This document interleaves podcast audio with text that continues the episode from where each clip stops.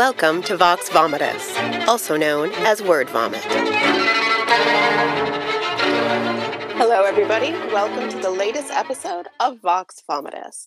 I am your host, Jennifer Anne Gordon, author of the award winning novel Beautiful, Frightening, and Silent, as well as the Hotel series, which includes From Daylight to Madness and When the Sleeping Dead Still Talk. I am joined today, as always, by my two Vox Vomitus vixens, Allison Martine, author of the Bourbon Book. Say hello, Allison. Hello, good morning, good afternoon, and good night. and Trisha Ridinger McKee, author of the Beyond series as well as the Josie series. Trisha just had a book birthday last week with uh, through uh, through the motions. I, have designed all of your covers, which is why I'm like, which one am I looking at in my head? Through the motions, the first of the Josie books. Uh, we are joined today by one of my all time favorite authors, a fellow New Englander, a fellow Jennifer, a fellow author of all things creepy and dark and drowned girls and ghosts and architecture horror. I love it. Jennifer McMahon. Oh, celebrating her new book, The Drowning Kind. Jennifer, thank you for coming to our show. Tell our audience a little bit about yourself while I sip bourbon casually. okay, well, thank you so much for having me. This is going to be so much fun. I can tell. Um, a little bit about me. So, I live in Montpelier, Vermont. I write creepy suspense novels, often with a supernatural element or two in there. Um, my latest book is The Drowning Kind. And ooh, there it is. Beautiful cover. The, oh, the folks at the folks gosh. at Scout Press just knocked it out of the park, didn't they? I mean, it's just it's gorgeous. We're going to talk about this cover. Okay, I'm glad. I'm glad. Um so yeah, so it's my 10th book. I can tell you a little bit about it, tell people a little bit about it. it yeah. um yeah. So it is a it begins in the with a present day storyline with a woman named Jackie, who is a social worker, and she gets a call that her sister has drowned and in the pool of the old family home back in Vermont. And she's living out in Washington State. And so she goes back to Vermont, and she really hasn't spoken with her sister that much in the past year. They're estranged. They've had a difficult relationship. Her sister struggles with mental illness. And her sister inherited her grandmother's house and basically everything that her grandmother had, her sister inherited. And Jackie knows it's petty and knows she shouldn't feel, you know, resentful, but she does. Um, so that's put a definite strain on their relationship. And now her sister is dead. Her sister's drowned in the pool. So she goes back to the house and she's trying, she's grief stricken and she's trying to put the pieces together and trying to make sense of this tragedy, you know, trying to like find answers where there might not be any. And she starts going through her sister's stuff and discovering, and the house is a chaotic mess. And she starts going through things and going through her sister's notes and journals and and the mess in the house. And she realizes that in the last days and weeks of her sister's life, her sister was looking into the history of their family, but not just the history of their family, but the history of the house and the land, and most especially the old spring fed pool out in the back. Um, and the pool is long rumored to heal the sick and revitalize people. And also, some people say grant wishes. And so we've got the present day storyline, but then woven in to, to the present day storyline, we have a storyline that starts in 1929 where we meet Ethel. And Ethel is recently married. She's 37 years old. She got married a little later in life for those times. Um, and she's happy you know she has a good life she loves her husband her husband's a doctor things are going well but the thing she wants most on earth is a child. And she knows that it would make her husband so happy and it would make her so happy and their life would just be complete if she could just have a baby and they've been trying and it's not working and she feels like something's wrong with her but she doesn't really want to talk to her husband about it and say the words out loud to him. And he can tell she's stressed out and he says you know he he comes up with this idea to whisk her away for a romantic weekend getaway at a newly constructed hotel across the border. They live in in um, New Hampshire, and he says across the border. And uh, yes, shout out to New Hampshire. Um, um, so across the border in New York, this amazing, beautiful hotel and resort has just opened, the Brandenburg Springs Hotel and Resort, and So they go away for the weekend, and the showcase of the hotel, the hotel's gorgeous, and, mm. and Ethel thinks it's like something out of a storybook. There's peacocks roaming the ground, there's beautiful fl- rose gardens, the building is just beautiful, everything is just top notch, and she's absolutely swept away. But the sort of showpiece of the hotel are the springs. And there's an old spring fed pool in the back of the hotel and it's supposed to be very restorative and it's supposed to heal the sick. And then she, while she's there. She learns about you know the rumors that maybe the pool can grant wishes. And what is it that ethel wishes for most? A child. So she thinks about it and she thinks oh it's it's foolish to go and ask a body of water for something. Who am i? You know but sooner or later she does. She walks out there and she finds herself at the edge of the pool making her wish and I don't want to say too much about don't what happens say- next. I'm not going to say anything, but I will say that both she and Jackie in the present day do realize that you have to be careful what you wish for. That's sort of the overall message of the book. And so the book goes back and forth between those two storylines, and the pool kind of holds everything together. This creepy pool. I love the creepy pool. I love the black water. I love that you talk about like the the granite walls that have like moss growing out of them all of it. Um, Jennifer, I've read all of your books. I've fangirled and I will continue fangirling. I've read all of your books. I think this one is legitimately my favorite. Oh, that makes me so happy. It has it has everything I look for in a book. New England. Okay. D- drowned girls. Honestly, you look for drowned girls in a book. I do. I do. I write about drowned awesome. girls. I look for drowned girls. All right. Um, um, I love the idea of is it a haunting or is it mental illness? Yeah, yeah, uh, yes, um, yeah. That's always uh, great old houses you know yeah. all of it and then you added a cat even. And i was like the book can't be even more perfect than it is. Oh no there's a cat. No there's a cat a cat named pig. I yeah, know. Yeah, i know yeah and all i could think was i really want to get another animal and name it pig because it's a great name. So oh. um, we'll go into some more of like the themes of the book and everything but i do want to mention this cover because I personally have never seen a cover that is like iridescent. Yeah.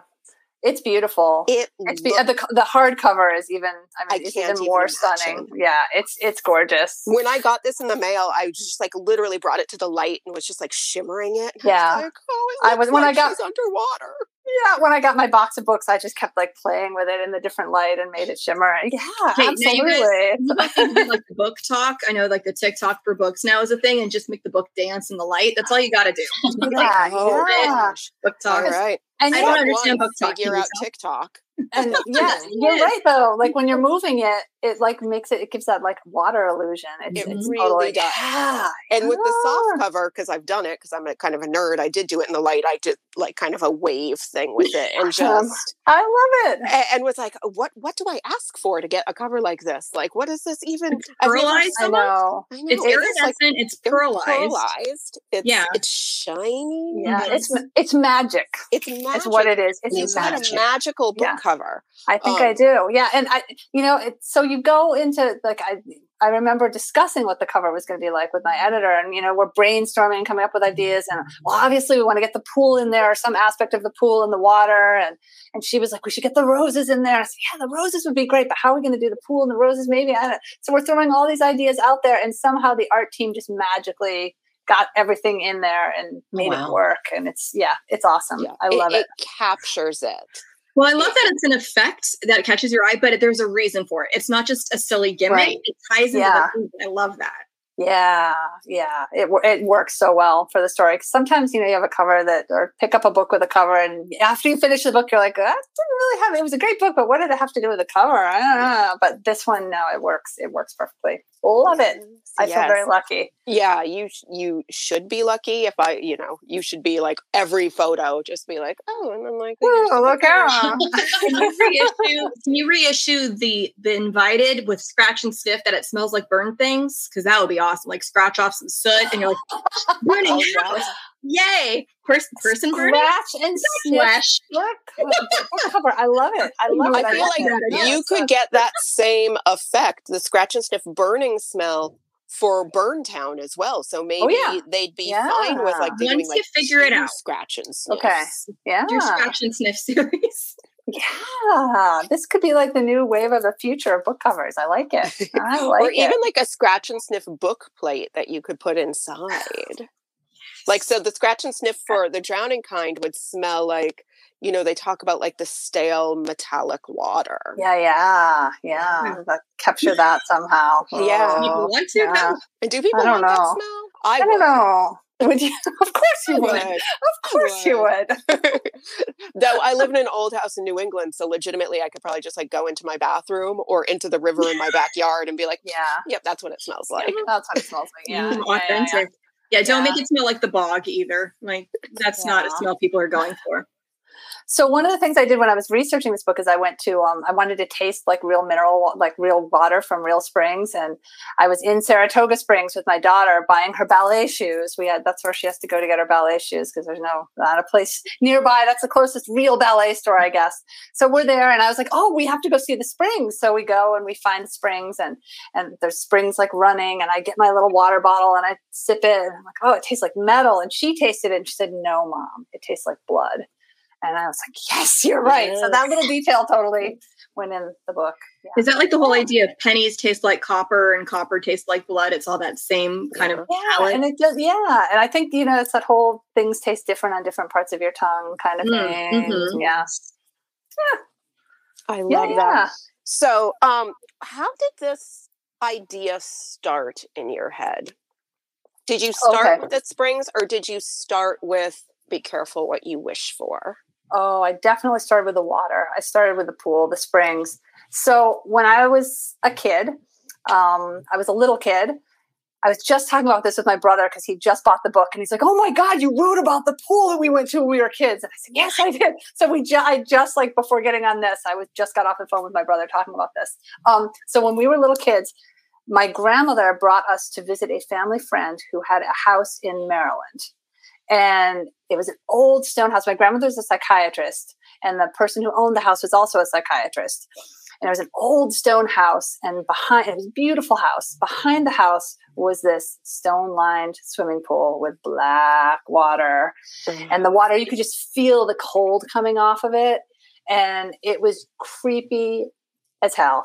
And I'm looking at the water, and I kind of dip my toe in. And I'm like, I'm not going in that water. Uh-uh. And there's a little boy who lived there who started teasing me and calling me a chicken. And I thought, no way am I going to let a little boy call me a chicken. Uh uh no. So into the water I go. And it was the, it was like shockingly cold. You know, I, I had been swimming in rivers. I'd been swimming in colder in cold places, but this was like beyond cold. Oh, and the owner of the pool, the psychiatrist, happened to tell us that it was bottomless. He said, "By the way, the pool's bottomless." So I know, I know. So I'm in the water, Just what you tell children. just what By you the tell way. children. Welcome to my big black bottomless pool. I know. The water's black. you It know. has no bottom. It There's has no also bottom. alligators. Have fun you swimming. Enjoy. yeah. So I'm in there, and the whole time I was in there, I was freezing, but I also was so sure because I couldn't see, and I was so sure that I could feel things touching my my feet and my legs and kind of reaching up and grabbing for me from Yeah. down there. And I'm imagining what it might be, and I'm terrified. And I got out as quickly as I could. But my whole life, like the memory of that pool has just stayed with me. And I've always wanted to put it in a book and write about it. And I've always wanted to make it its own character, right? And like try to get to know it and like do a character study and say, what's your deal, pool? What secrets are you keeping? So I totally started the drowning kind just with that pool in mind and thinking about it. And I didn't know what the story was going to be. And I started with the pool and started describing the pool and kind of asking the pool questions and trying to figure out what was going on with the pool. And slowly a story started to take shape. And I, I had the two sisters. I had the present day storyline of Lexi and Jackie pretty quickly. Um, and so I started sort of writing my way into that. And then as I was writing about that, I got to the point where they realized they learned that there was a hotel back there way back and i'm like oh I, I need to add some history in here and i should show someone going to the old hotel and what the springs were like back then so i'm like okay and I, so i came up with the character of ethel and i started writing her story and i described her her life and her going to the pool but i had no idea how the two were connected because i i am not a like outliner or plotter i have no Pantser. idea Pantser. Yeah, You're in a, you're in a, Yay, a all of us. Pantsers. all right, yay, Pantser team, go team Pantser. I always So I feel real no idea. inadequate when like we have authors on who are like, and I did a 30 page outline and I'm like, Yeah. hmm, No, what is I that? can't. What is that? Like, Yeah, I've tried and it just it's boring. I, I never did a 30 Yes. page outline. I did do like a 13 page outline for a book, my book Dismantled, because my editor asked for it. And I worked harder on that outline than I would have doing a rough draft. It took me forever and ever. And then Yes. once I sat down to write the book, I felt so like boxed in and like bored by the whole thing that I threw the outline on the floor and just kind of did my own thing and love winged it. And Jennifer, next time you out have do, next time your out your editor asks for an outline, you can do what I did, which is you write the book and then you do the outline after. Because if they ask and that's what I do. they don't say Yeah. it has to happen first. No absolutely and that's the way that i need to work yeah, I, Yeah. so i need to like get it all out and Yeah. you know as i was writing the drowning kind of had no idea how the backstory was connected to the jackie i didn't know how ethel's story was going to connect until i got like halfway into it and i'm like oh and there was that moment where i was like oh my god i get it and the whole book started to come together i'm like Well, "Yeah, and that's why they say the nicer way of calling pantsers, we are discovery writers. We discover the story Oh, as wow, we that's go. nice. And you had that when you said that that moment, you're like, oh, I see it, how it connects. You weren't going to get there from an outline because you can't discover anything from bullet points. No. no i mean i think that little this i think in in defense of outliners i do think that there are other little discoveries that can be made along the way and things like the plot and the characters will always still surprise you right Yeah. even no matter what kind of a writer you are your characters are always going to do things that blow They're your mind and are like take what over. is up with oh, that yes. Yeah. you did what Lindsay Stone Rock oh. says, Hi. Lots of Hi, Lindsay. Yeah. So, um, as somebody who I have a the three books I have out, two of them are connected. One of them is a standalone. But I Okay. I did a similar thing that you did. Like I started with this idea of a haunted island, like an island where if you island and it was like haunted like it didn't have to be people that died there but if you go there and if you want it bad enough and need it bad enough like somebody could appear to you but Oh, I again it's like at, at what cost but i started with the island and i did like all this like research on islands and Yeah. thinking about the island and why is the island the way it is and is it the water is it the rocks and then so i love what you just said because the story came out of that i started with just a location that i became weirdly fascinated with because i as i said i like drowned girls it is Uh-huh. You do. i think it's ophelia syndrome it's like The Lady of Shalott. lady of shalott syndrome yeah so Well, I have to say, I read where you um you said that um the mantra, you know, the advice we're all given is write what you know. yep And you take that and you turn it to I write what scares me. And I love that because I know early on I tried uh, when I started writing horror, I was writing what I thought everyone else was scared of, but it wasn't connecting. And once I took, even though, you know, I'm thinking to myself, no one else is going to be scared of this because I have some pretty quirky fears. but when you take it and your own emotions are in it, it, it elevates it. It, you know, you're able to connect with it. So I love that. I love that you do that. Was there a point that you um, you discovered that to write what you fear, or did you always kind of just use that? Um, so I have always been drawn to like writing on the creepy side. I wrote my first story when I was in third grade, and it was about a haunted meatball. Um, and which is like it's a like it's comic, meatball is what it's comical. It's there's some comedy, I- but it was also I tried to make it terrifying, and as terrifying as a third grader writing about a haunted meatball, you know.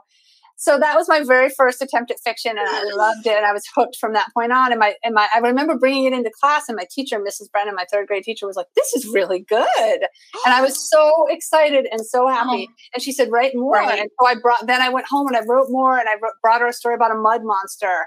And then a couple days later, I brought her a story about a kid who finds a body behind the wall in their house. okay then- see that's so- there's a so, yeah. drastic change from haunted me There's yeah, no, it got it got a darker. It got darker. In a It got wall. darker. I'm just curious, is this before or after Cloudy with a Chance of Meatballs? Because I don't know when this was published. And I'm just curious, did you inspire them somehow? Do they owe you royalties for this I meatball mishap?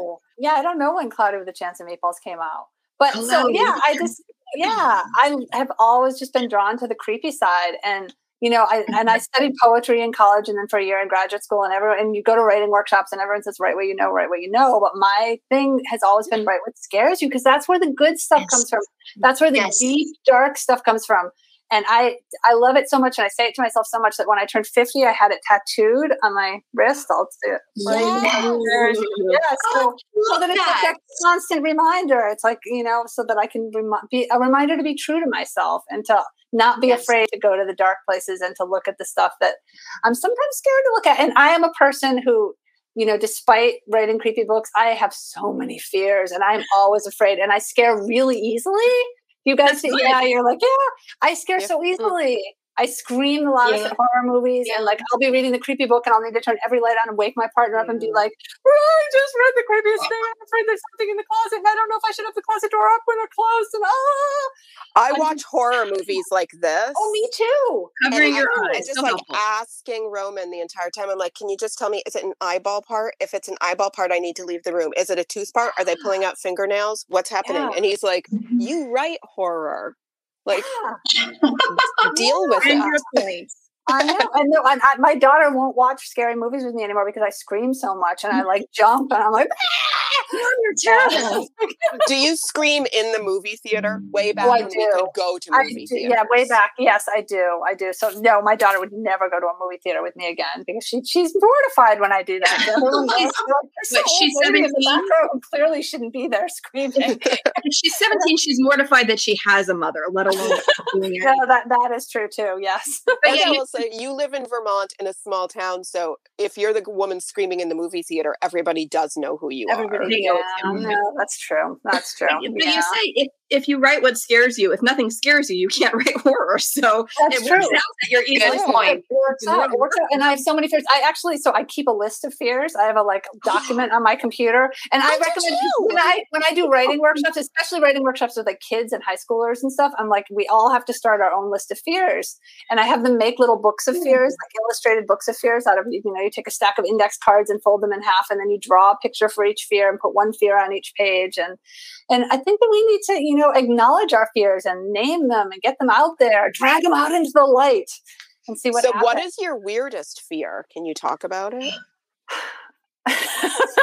My weirdest fear? No, I can tell. So can- I have it a doesn't lot have of to be fears. your. No, this one. is well, I do have some weird ones. Um, Is it meatballs? probably- Because that's kind of weird. It's it's not meatballs. I don't have to have weird. I'm really, really afraid of balloons and inflatable things. So No, wacky so am guy is just terrifying to you, isn't So like not just balloons, but like if you get like one of those vinyl like pool toys, forget it. And this, I I'm think, not- it's I'm- the thing. I think it's the thing of like having it be small and then watching it get bigger. I don't know. It freaks me out, and balloons scare the crap out of me. Okay, Balloons, I'm scared of. I'm scared of Yeah, I balloons. don't know. Okay, but guys, the ones that have helium and they travel around your house, tell me they're not trying to murder you in your sleep because they're trying to murder me in my sleep. That's not irrational. Yeah, What no, if it just deflates on your face while you're sleeping and then you suffocate? It could Yeah. happen. it could happen? Well, could I'm not will sleeping say- tonight. Yeah. Sorry. Every dog I've ever had barks when it sees a balloon, and I feel like know. like Dogs know. ghosts. Like Yeah. dog, animals know if an animal is like, "What the f is Yeah, that?" Yeah. we know. also be Is it scared. filled with air, helium, or ghosts? Yeah. So one night, my daughter had a sleepover with a bunch of friends, and I was asleep, and they stayed up late doing Oh, teenage no. girl things. And I'm sound asleep in my bed. My partner Drea is a night owl, so she was downstairs watching a movie. I wake up at like one o'clock in the morning, and I am covered with balloons. and I screamed and screamed. Oh, And the girls were in the hall cackling. Yeah, they just Oh thought it was the most. They thought it was hysterical. Yeah, no. It is a pretty good. It is a pretty good prank. I'll yeah, it was. A, it was a good. But Yeah, no, you could have died. I have a strong heart, thankfully. yeah. thankfully, Yeah. or they would have a lot of guilt. Cause of death, heart attack induced by balloons. Put that in the corner report. Yeah, yeah. then they Oh, feel bad. Then you'd have to haunt her and be like, "You killed me with balloons." Yeah, You I would come back holding bunches of As a balloon. balloons. Yeah, you come back in the form of balloons. a balloon. Yeah. Oh god, I'm getting like Uh, weird. Like I want to like itch the back of my neck. This is like it's a weird, creepy thing. Um, I've never been scared of balloons, but now I'm. Now you are. well, my mom is scared of balloons, but not because she's always scared they'll pop, even if they're just yeah, like in the room. She's like, "What if that pops right now?" Yeah. And yeah. so does she not like the sudden noise? She doesn't like the sudden noise. So when I was little, I'd have a balloon and be like, what if I squeeze it? And she would just start like screaming and screaming. But that makes me a demon and her yeah. just having a rational fear. Uh, Jen, so does having red hair. I know.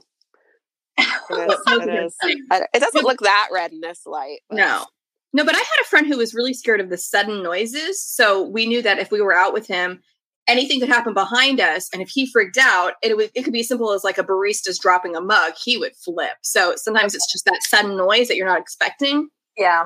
Yeah. And balloons, they're unpredictable. You can't trust them. No, you can't trust them. I agree. Mm. I agree. Now I'm just thinking about like a, a meatball balloon.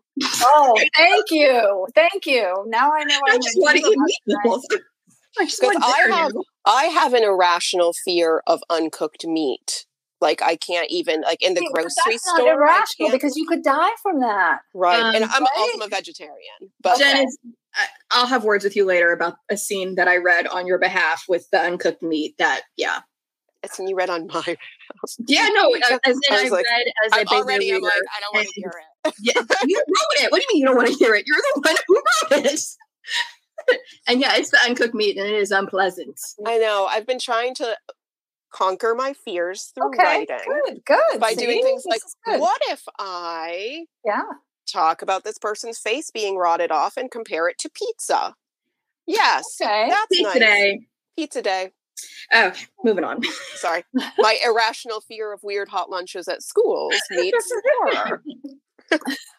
No, it's great when you can combine two irrational fears. I know. And who's to call them irrational? you know, irrational fears can be perfectly rational when you. Yes. Yeah. We can rationalize them, right? I mean, you've rationalized balloons, and you've rationalized like even swimming pool like uh, tubes because I have never thought of it as something that's very small that just gets bigger and bigger. Yeah, that right. is horrifying. I like it. I don't know. And I don't know where that fear came from, but I've had Are you picturing yourself like in an enclosed space and it gets bigger and bigger until you're trapped behind it and you can't breathe because it's inflating and taking all the air? Um, I mean, uh, no, I wasn't sorry. Not awesome. Jennifer's gonna have nightmares tonight. I know. the other three of you are all horror people. I am not. I only read horror when someone makes me. So you know, it's it's something that I I just maybe have built up inside. But I was going to say about combining. I you mentioned in the Drowning Kind how you're combining these storylines from past and present, yep. and you did the same thing in The Invited with a past storyline where we're getting Hattie, and then the common the the current era with Helen and Olive. Yep. And I love how you did that. Is that something that's a common theme in a lot of your books where you will combine different timelines, or is that something kind of newer for you? Yeah, I've been doing it for a long time. I did it in my very first book, Promise Not to Tell. I, I was like, Promise Not to Tell. I don't think I've done it in every book. I haven't done it in every book, but I think most of the books do. It just it works for me. It's one of the things that I'm really fascinated by is how the past affects and influences the present. And yeah, and in some books I have characters both in the past as little kids and then also in the present. So I really like that. I also love playing with, you know, we were talking about setting and I love using like setting as character and mm-hmm. thinking about the, the consistency and yeah. having the consistency, but also looking at how it's changed. You know, mm-hmm. like in the Drowning Kind, we've got the story. You know, we see the town and the pool and the whole area back in 1929 in the early 30s, and then we see it now. And some things have changed completely, but some things are the same. You know, the pool is still there. It's changed a bit because they've, you know, they've turned it into a bigger swimming pool. They've excavated it. But the Lord's Hill and Devil's Hill are still there. The town itself is still there. There's still the general store that everyone goes to. There's still the church in the center of town. Um, so yeah, I, I just love playing with that. And I have this belief that like places hold memories, you know, and places places hold the echoes of everything that came before and I am uh, working that into my fiction. well, and one of the lines you said, and I think I even texted it to Jen so I wouldn't forget it. You said something about the character Helen in The Invited. She doesn't believe in ghosts, but she believes in history. That the idea that it's like, oh, okay, so even if you deny supernatural things happening, that there's so much built into any place any relationships of a family lineage that history carries forward whether there's a ghost involved or not that those things they grab onto you even now so i don't know if that's something where you have to think about it beforehand or if you pants your way through that history too I just I go I pants my way through it and I go back and I fix it. You know, I I yep. come out with a really messy rough draft that might not make a whole lot of sense, and I know I can go back and fix it. Um, and then I can add in all the history, and I can you know in the invited. I wasn't sure. I started off with like I had a lot more haunted objects in the invited. I kept throwing them in. And I was like, oh, let's bring in this and let's bring in that. And there was a bathtub, and I loved the bathtub. And I the bathtub got cut in the. You in the killed your darling bathtub. I know. I killed my bathtub, but my editor. I feel like, like a haunted bathtub is everything I like because it could be, lead to a drowned girl. Oh, it, it, could see, and it, lead to yeah. a drowned girl. It's like an architectural thing. Mm-hmm. Yeah, like, yeah. No, there was a, yeah, there was a bathtub, but it went away. Um, yeah, but I as I was writing these things, you know, I didn't know their story. I didn't know why she was gathering them and bringing them into the house. And kind of like I didn't know what was going on with the pool. Like I'm writing the drowning kind. I'm like, what is going on with the pool? Is and there is, you know, at one point in the drowning kind, um, Lexi says to Jackie, she says, "There's nothing in the water. The only thing in that water is what we bring down with us, yes. right?" Mm. And so there's that. Like, and is that it? Is it just people bringing in their own ideas and their own fears and their own memories and their own, you know, like, do they think that the pool is haunted by their dead Aunt Rita because they're surrounded by her things and her old books and her old toys and she's just a fixture in their lives because she's the girl no one really talks about, but everyone knows she's missing. Everyone feels her absence. Um, so are they carrying that into the water? And kind of bringing her forth from their imaginations because of that, you know. And well, it's like I the idea yeah. of being drowned by your own baggage. Like That's exactly, exactly what I was yes. And I, I don't know. I'm also just thinking that the all title feel like that. Yeah, yeah. That you guys have, have heard the the there was a play, Stones in His Pockets. The idea of the person who walks into the pa- the the pond or the Virginia the, Woolf.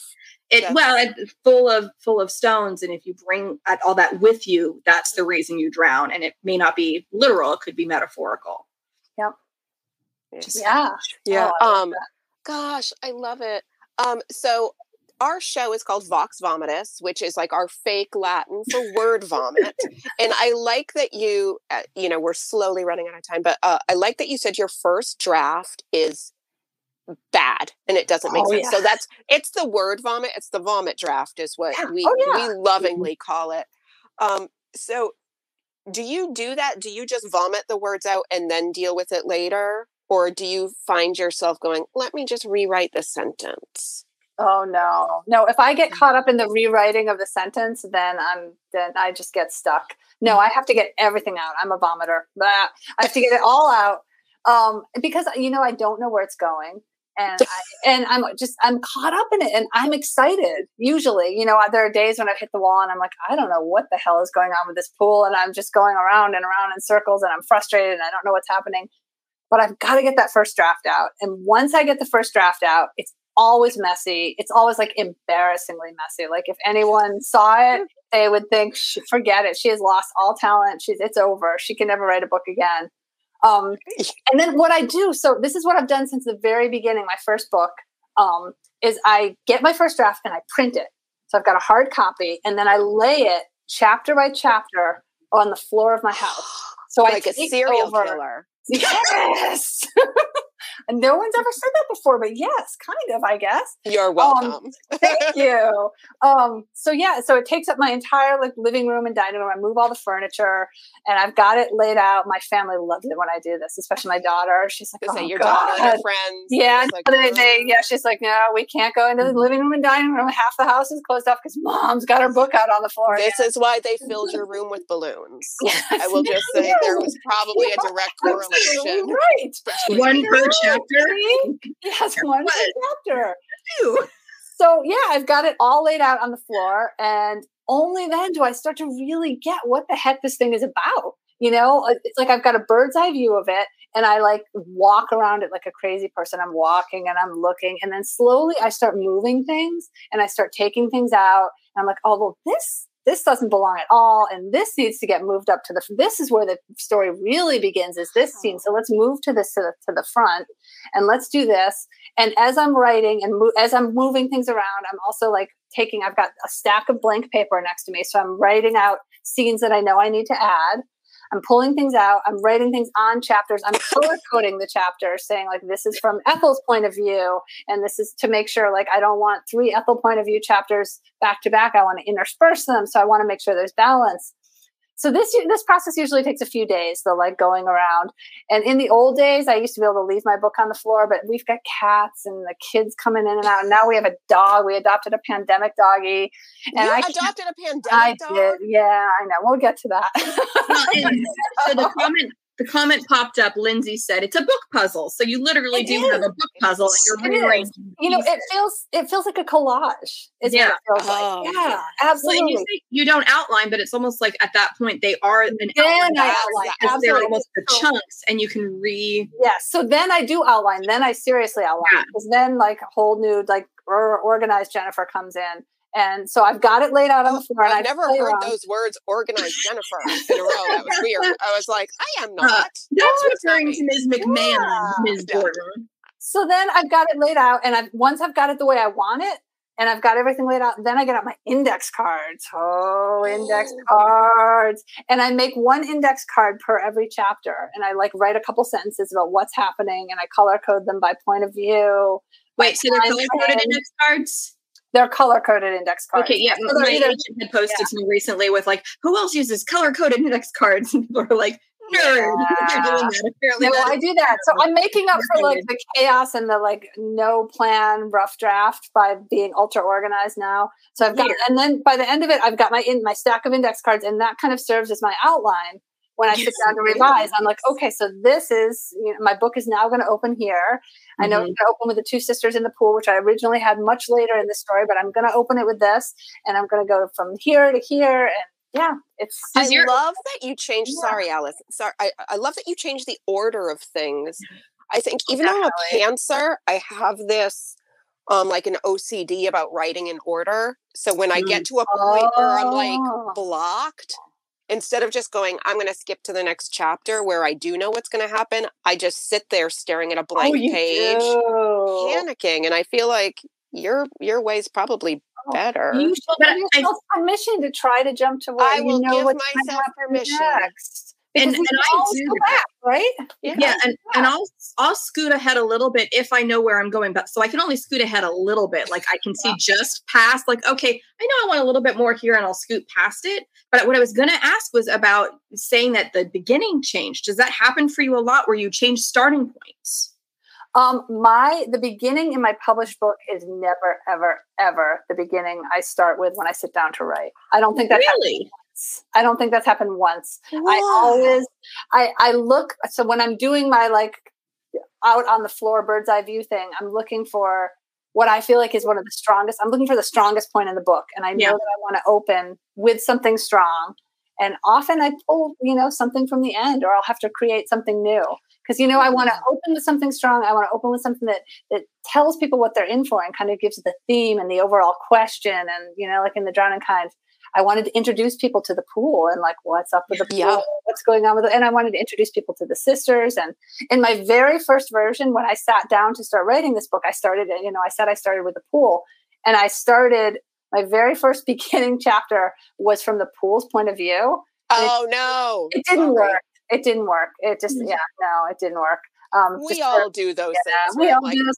But I needed to. I needed to do that. That was how I broke my way into the story. Right? We all have right. ways to get into yeah. it, and and so but, but I was I was looking at it on the floor, and I was like, it doesn't doesn't belong. So off that went. Away, gone, be gone with you. And but it was like an exercise, a brainstorm to get you going to that, and it freed you Absolutely. up to write the rest of it. Absolutely. I, I love that you don't that you don't start with where you think you're going to start, but I love that you're trying to figure out what's going to draw the reader in because I think sometimes mm-hmm we get really in our head of but the story has to begin here because otherwise and we have all these these reasons but if it's not the strongest place for the story to start people might not get to the rest of it because they're like bored now and they throw the book. Right. absolutely. And sometimes the best place to start is at the end. Like look at your end yeah. maybe you want to start at your end and work backwards. Who knows? I love the whole idea of like catching a moving train. I went to school for theater and they always said if you uh, like approach any scene like you've already done five scenes before it. Mm-hmm. And even if it's the beginning of a play, a beginning of anything, just start it from the middle emotionally.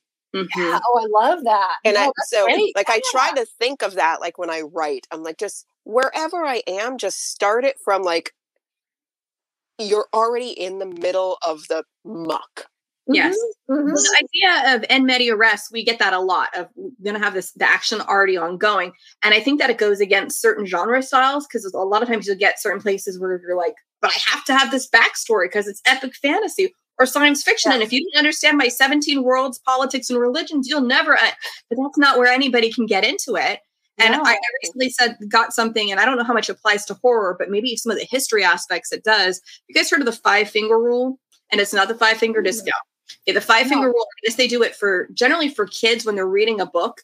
If it's not their Lexile level, is read. And every time you get to a word you don't know, you put up a finger. And if you get to five before you turn the page, this book is too hard for you. And they were suggesting science fiction and fantasy writers do the same thing that every time you're introducing a new religion, character name, planet, oh, anything, Oh, I do like that because that is those is good. Don't That usually is do this good. aspect, they're going to get turned off. Yeah. So if you don't start in that way, if you start in with something that's, accessible and that's relatable and that's engaging, you can get that other stuff later. You can still get all that stuff, just not Yeah. throw them into the deep end and have them. Oh, figure Right. it out. Yeah, we don't need an info yeah. dump on No, that- page one. Yeah, Yeah, no. And we also mm-hmm. don't like with me because I'm writing about kind of creepy otherworldly stuff. I don't want to bombard people with that. I want to set Mm-mm. them like give them something real Yeah. world and tangible to hold on to. And I think- you know, Yeah, that's something the to ground I- them and make them believe that them. they- Yes. you know, give people the real world and a character they believe in, and then sort of start of taking Yes. this peeling back the layers and showing them the build to going it. on, right? If You you start, don't- yeah, if you start with a monster, Yeah. there's always going to be, you know, more than half of your audience is going to say, "Well, I don't believe in that monster." Yeah, Or exactly. that's not that scary. But And if you that's not that scary. But if you start with a woman who refuses to believe in monsters and who would never believe in monsters and show her making coffee and going through her life and then Yes. suddenly something happens and she's like comes face to face with a monster, then people will Then people care. Holy crap, maybe monsters do exist. Right. I make coffee every day. Yeah. Yeah. See? What if there was a monster? what if Jennifer, um, you made me believe in porcupines. awesome. At first, I thought you were talking to me, and I was like, I never. Oh, never mind. There's another Porcupines? Jennifer. There's- That's Jennifer pointing the right way now. Um, I have Sure. one question before we have to sadly sign off. Do you keep all of your index cards? I do.